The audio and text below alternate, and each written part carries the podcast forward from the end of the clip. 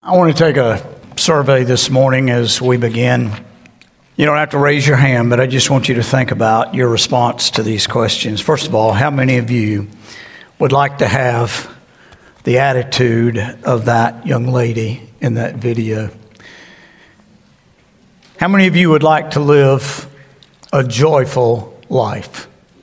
A life that is filled with the joy of the Lord so that other people see it and that circumstances don't control it.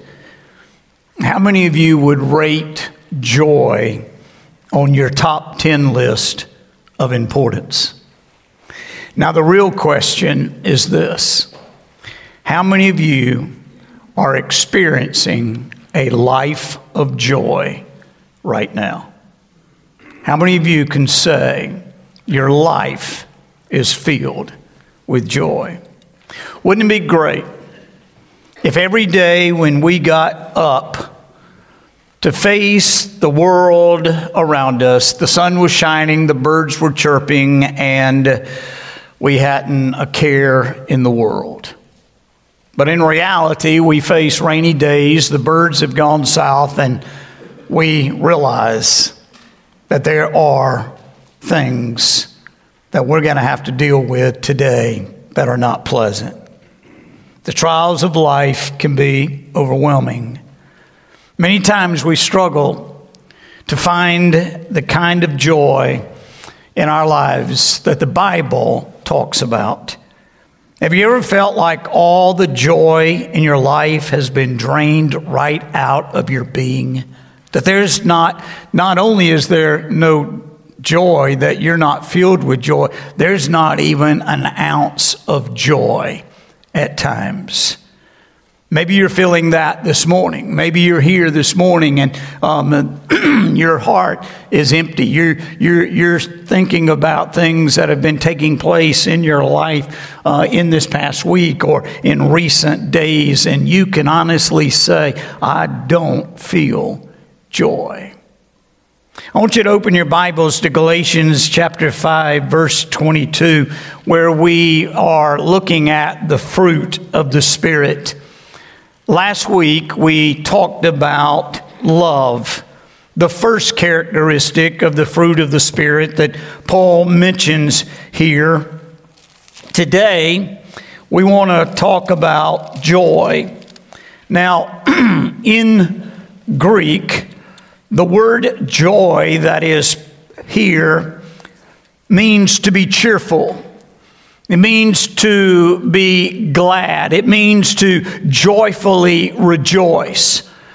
And every Christian has the capacity to have joy within his or her life. It really comes down to choice. The Christian package includes nine virtues. Look what Paul says there in verse 22 love, joy, peace, patience, kindness, goodness, faithfulness, gentleness, self control. These are all characteristics of the life of Christ who lives in us. And all of these, of all of these, joy is the closest to grace. In fact, the word grace in Greek is charis, K A R I S. Joy is kara, K A R A. So you might say joy is grace enjoyed. Joy is enjoying the grace of God. Friend, as a Christian, God wants every one of us to be filled with his joy.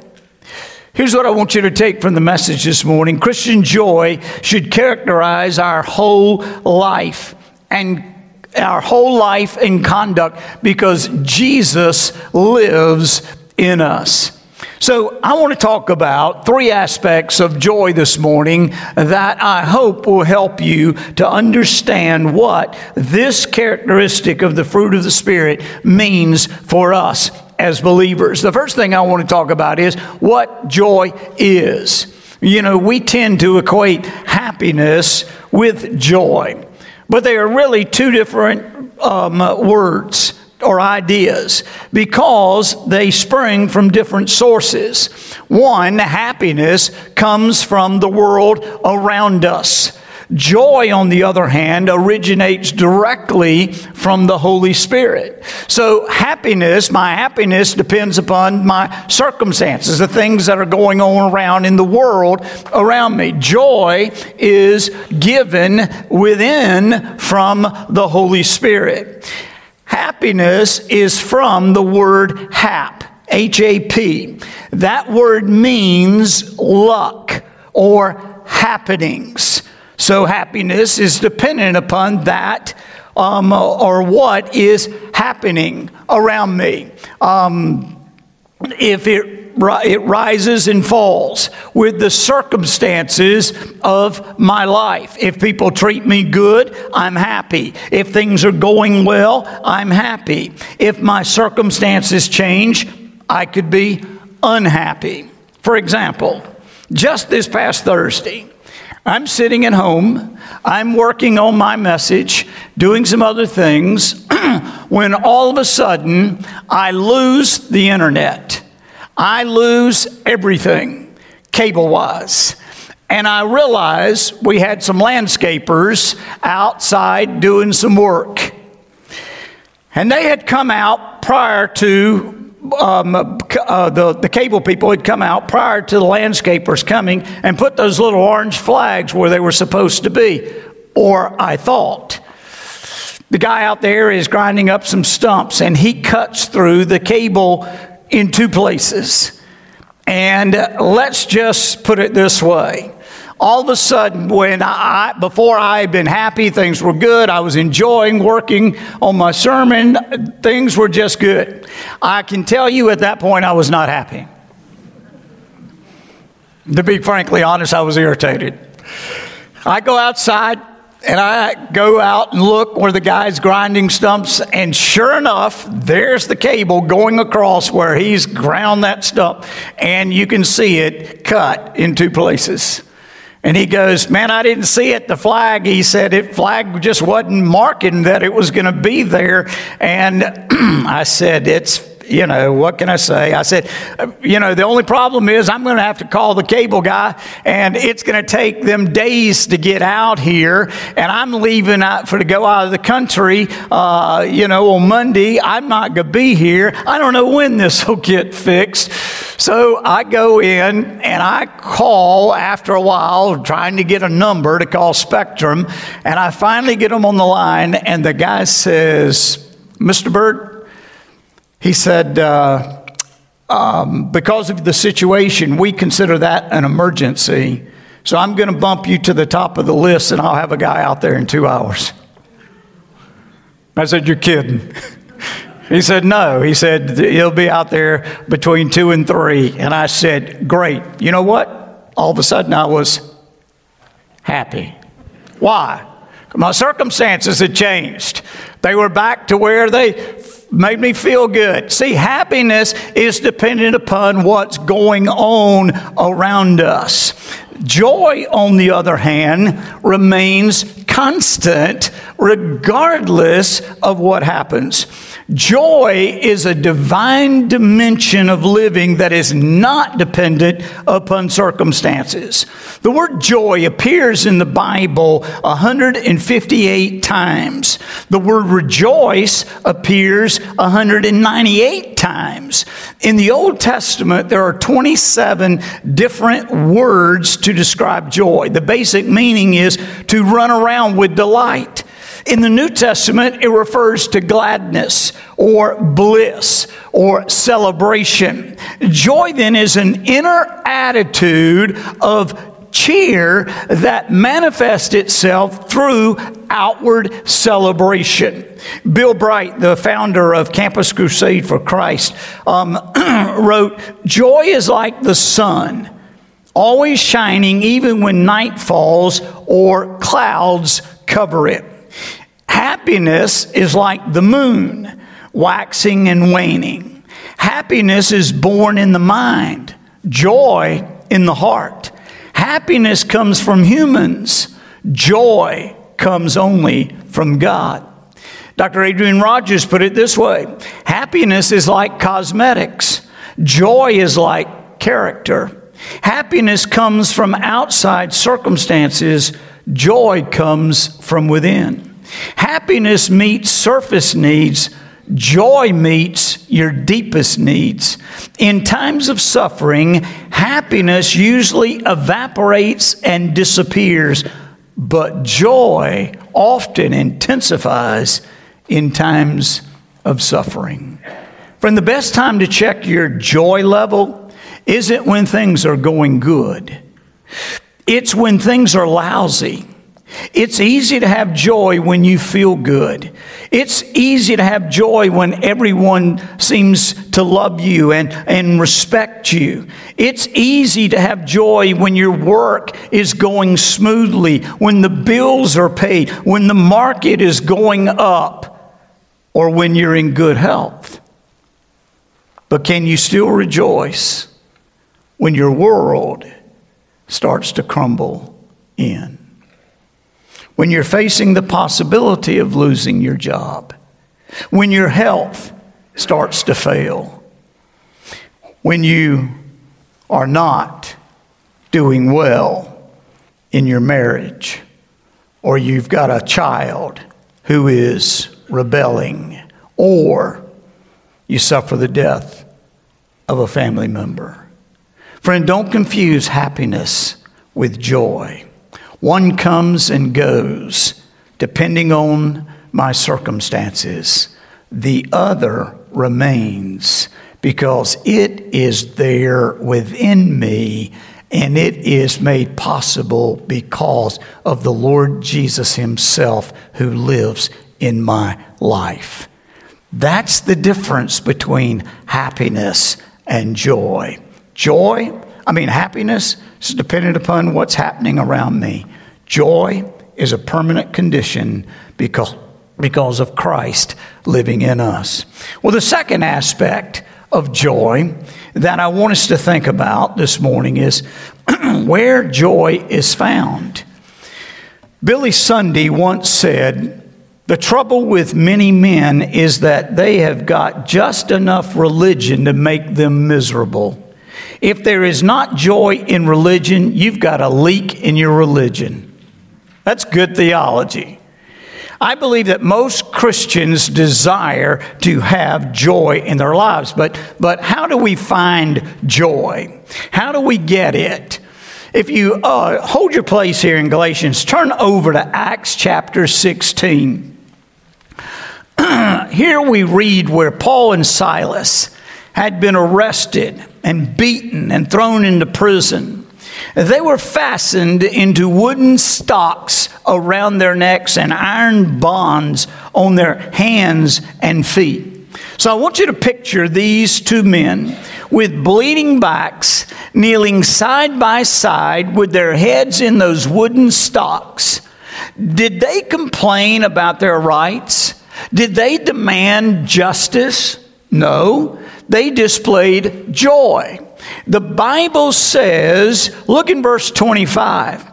About midnight, Paul and Silas were praying and singing hymns to God. You see, they didn't allow their situation to control them. They didn't allow what was happening around them to control their attitude. I don't know what they sang that night. But early Christians mostly sang the Old Testament. So they might have sung the words from Nehemiah chapter 8, verse 10. The joy of the Lord is my strength. I don't know, but they possibly could. As they were singing and rejoicing, look in verse 26. Suddenly there was a great earthquake, so that the foundations of the prison were shaken, and immediately all the doors were opened, and everyone and everyone's bond and everyone and everyone's bonds were unfastened.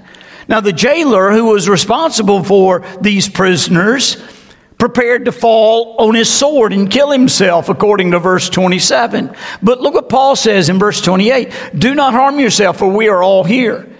At that, the jailer said, look in verse 30, Sirs, what must I do to be saved? And Paul said, Believe in the Lord Jesus, and you will be saved.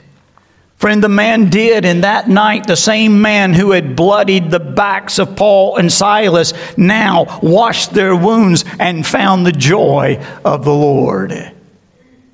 Friend, joy isn't a feeling, it's a choice. Our joy comes from Jesus.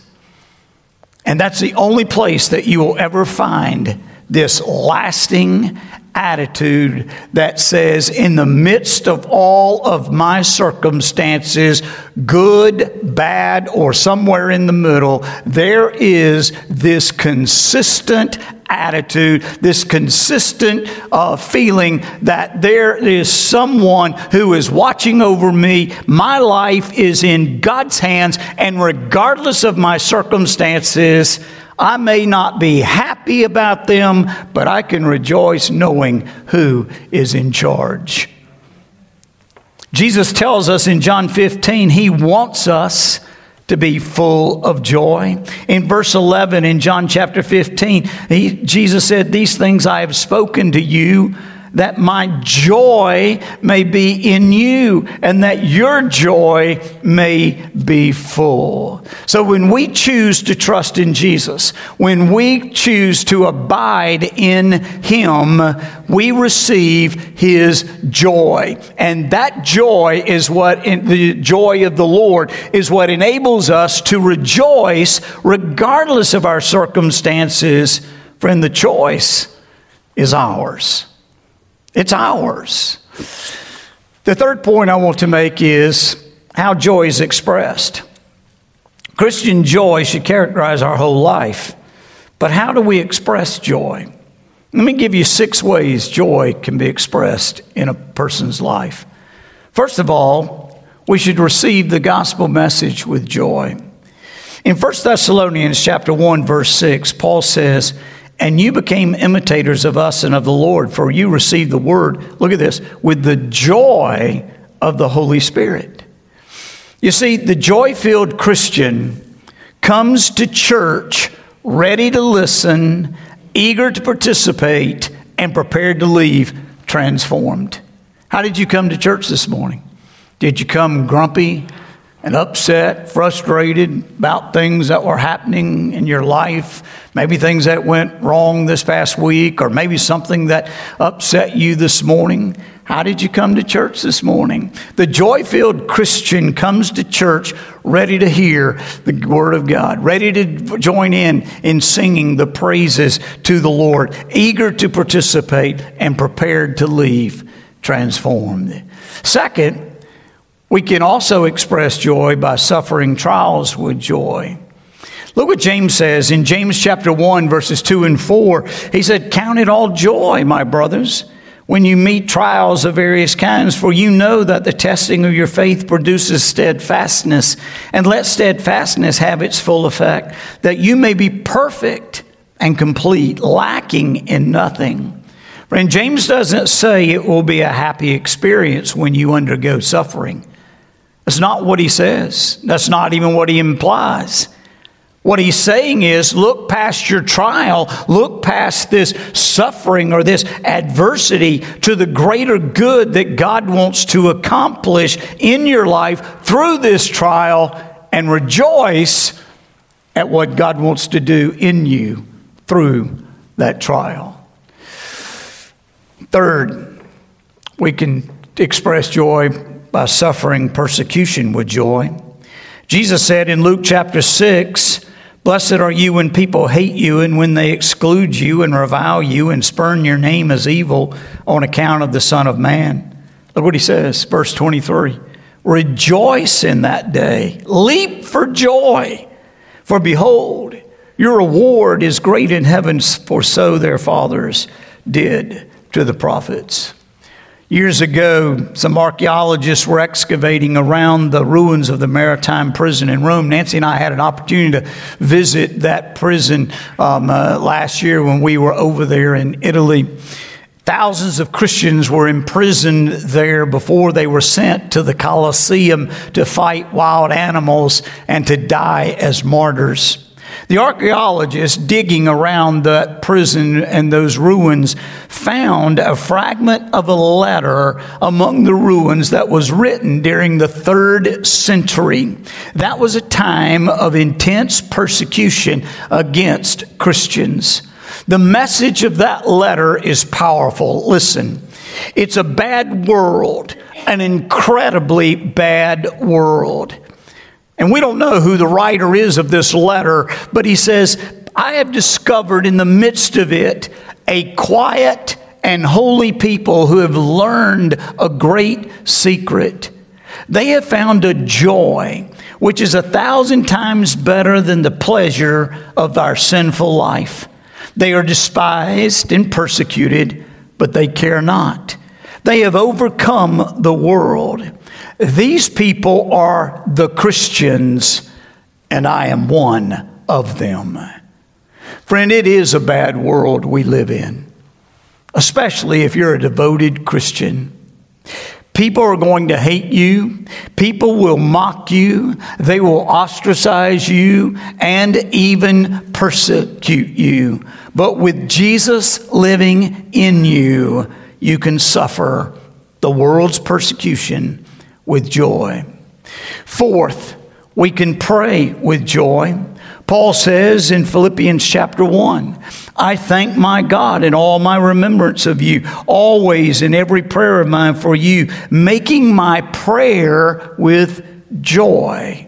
And I am sure of this, that he who began a good work in you will bring it to completion on the day of Jesus Christ. One of the meanings of joy is shining or brightness. You remember when Moses had gone up to on Mount Sinai and spent time with God? When he came back down to uh, meet the Hebrew people, they looked at him and his face was shining. You see, Moses was filled with, was filled with joy because he had spent time in the presence of God. Friend, the best way to express the joy of Jesus is to spend time with Jesus in prayer and in the reading of God's Word. A fifth way is give with joy. The Bible says in 2 Corinthians chapter 9 verse 7, each one must give as he has decided in his heart, not reluctantly or under compulsion, for God loves a cheerful giver. That word cheerful comes from the Greek word hilarion, which is our English word hilarious comes from. God loves joyful, hilarious givers. The biggest sin among Christians today is materialism we accumulate more and more stuff, and then we worry that someone may take our stuff, or that someone might have even better stuff than we have. Materialism and greed can destroy joy. Why? Because you're never happy. You're never satisfied. You're never content. Whereas the person who it can find joy even in the little that they have, they will experience much more joy than the person who has way more of this world's goods because their joy is not dependent upon what they have or what they own. It's dependent upon who owns them and who lives within them. The joy of the Lord is expressed through um, our giving. Can I just ask you a question this morning? Is the joy of Jesus overflowing in your life?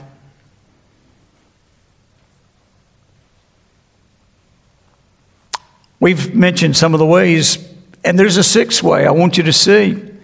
Look in the sixth place. You can serve the Lord with joy.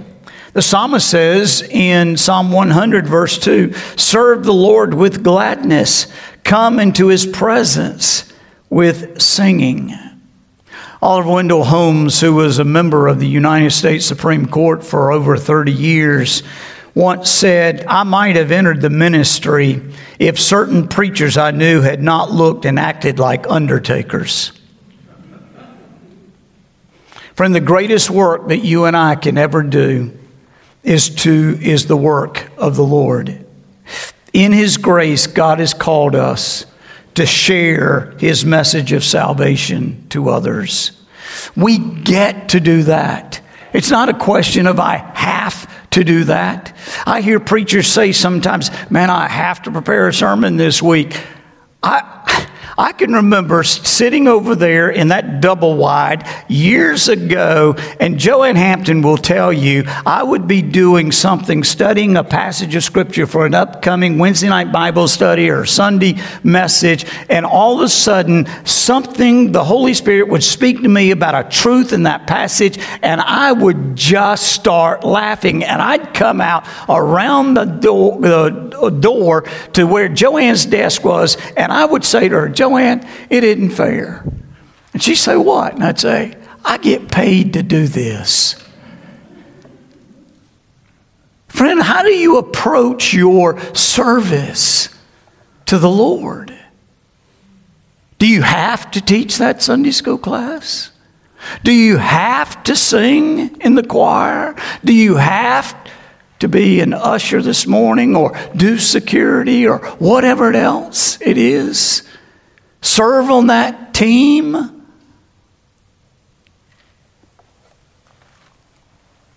If the joy of the Lord is present in us, what we do in service to Him ought to be seen as the highest privilege and honor there is. We get to serve the Lord. We get to point people to Jesus. We get to help reunite them with their Creator. That's exciting. How can we not find joy in this? Friend, when you're full of the joy of the Lord, it's hard to hide it. People can just see it in your face.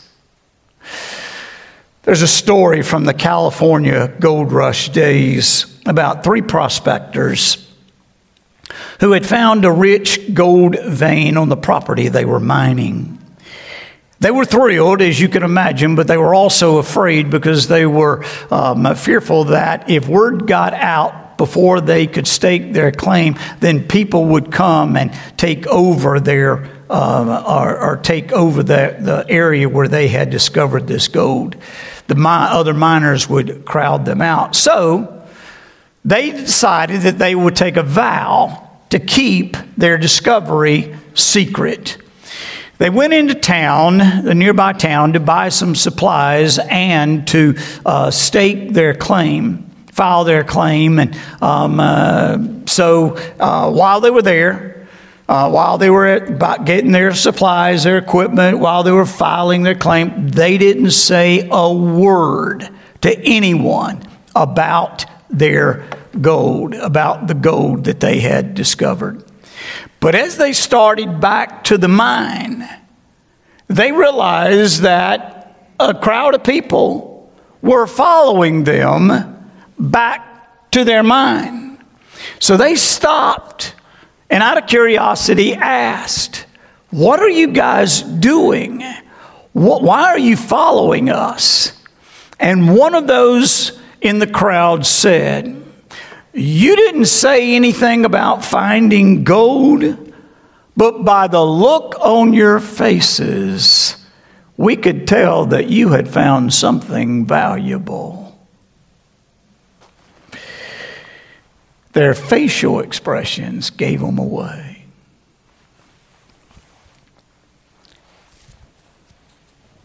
Would your facial expression give away the fact that you're a believer in Jesus Christ? Sadly, for many Christians, they would never be discovered that they had found the most valuable thing in the world in Jesus Christ because you could never see it on their face and in their countenance. That's sad. That we say Jesus is the most important thing in our life. He is the one who gives us love, joy, peace, patience, kindness, goodness, faithfulness, and self control. Does His joy show up on your face? Friend, that's a great testimony of a Christian. Our faces should reflect the joy of Jesus. Do those who see us on a daily basis see in our face, in our demeanor, that we have found something way more valuable than gold? Can they tell that we have discovered the Lord Jesus Christ? Is the joy of Jesus overflowing in our life so that people can see a difference in us, regardless of what is happening around us? Do they see it when you sit under the teaching of God's Word? Do they see it when you gather for corporate worship? Do they see it after you have spent time alone with God in prayer? Do you come out of that time, out of that experience with a glow that you have been meeting and fellowshipping, communing with the sovereign God of this world? When you suffer adversity, what do people say? When you're treated unfairly, what do they see? Do they see you serving with joy? Can I just challenge you this morning? And I don't want you to fake it. When you go into your Sunday school class, could you just try to allow the Holy Spirit to just let you forget of all the other things that are happening around you today and just think about what truly is most important in your life. And that is that God, in His grace, has chosen to save you. And by putting your faith and trust in Jesus, all your sins have been forgiven. Friend, the joy of the Lord is expressed through our daily living, and it's not a feeling. It's a choice.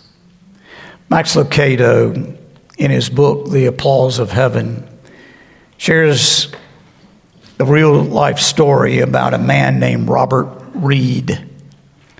Robert's hands are twisted, his feet are useless. He can't bathe himself, he can't feed himself, he can't brush his teeth, he can't comb his hair. He can't even put on his own underwear. Strips of Velcro hold his shirts together. His speech is slurred. You see, Robert has cerebral palsy, and it keeps him from driving a car, riding a bike, going for a walk. But it didn't stop him from graduating from high school going off to Abilene Christian University and earning a degree in Latin, coming out of college, getting a teaching position at St. Louis Junior College, and going on five international mission trips. It didn't prevent Robert from becoming a missionary to Portugal. He moved to Lisbon alone in 1972. There he rented a hotel room, began studying Portuguese a restaurant owner where he had gone for uh, when he first got there uh, to eat. A restaurant owner offered to uh, feed him after the rush hour was over. He found a tutor who instructed him in the language. And every day he stationed himself in a park where he gave out brochures about Christ. Within six years, Robert Reed had led 70 people to faith in Jesus Christ, one of whom became his wife. Her name was Rosa. Lucado says, I heard Robert speak recently. I watched other men carry him in his wheelchair onto the platform. I watched them lay a Bible in his lap. I watched his stiff fingers force open the pages. And I watched people in the audience wipe away tears of admiration from their faces. Robert could have asked for sympathy or pity, but he did just the opposite. He held his bent hand up in the air and boasted, I have everything I need for joy. Feeling a little guilty yet? I am. I think about what we complain about. I think about what we excuse our lack of joy on by the circumstances of our life, by what's happening around us.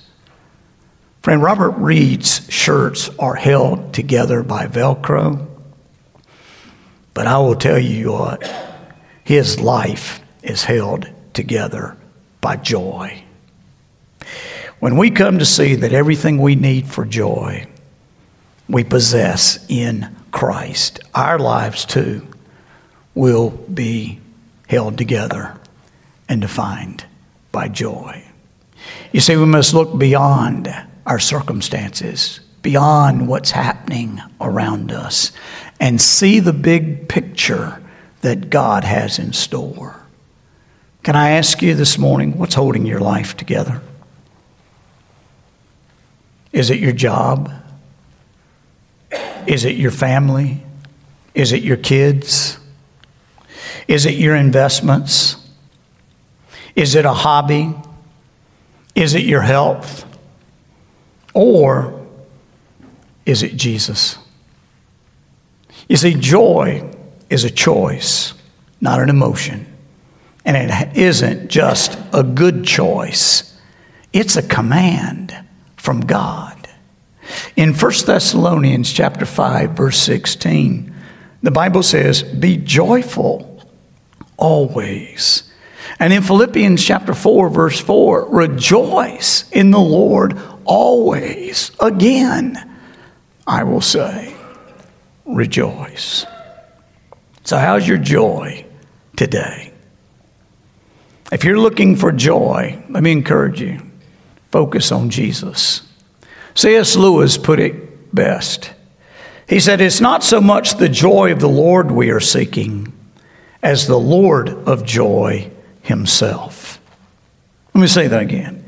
It's not so much the joy of the Lord we are seeking as the Lord of joy himself.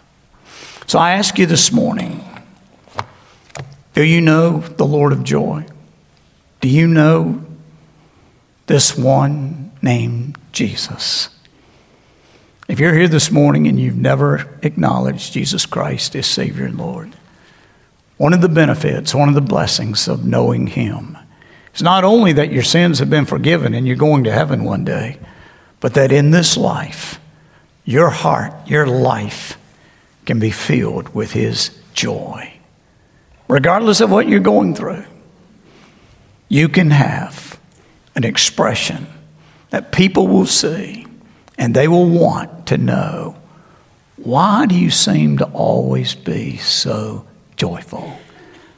And you can say, it's only because of Jesus.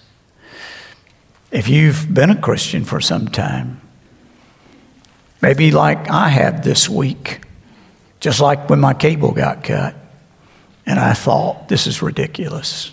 Why am I getting so irritated about this? It's a fixable thing. It may not happen right when I want it, and then the Lord took care of that. But I thought, Lord, here I am preparing a sermon on joy and making the distinction between happiness and joy. And I am looking at this situation through the lens of happiness, and it has blinded me to your joy. And I had to stop, and I had to confess to the Lord that I was wrong and ask Him, Lord, please fill my heart. Please fill my life with the joy of Jesus so that my circumstances will not have control over my disposition and my attitude and the way I relate to the people that you have blessed me with in my life. And so I encourage you this morning, friend, you can't do it. I can't do it. This is something only the Lord can do. But if we are serious and if we want Him to do it, I'm convinced He will do it. He will fill you with His joy. Amen? Let's stand together.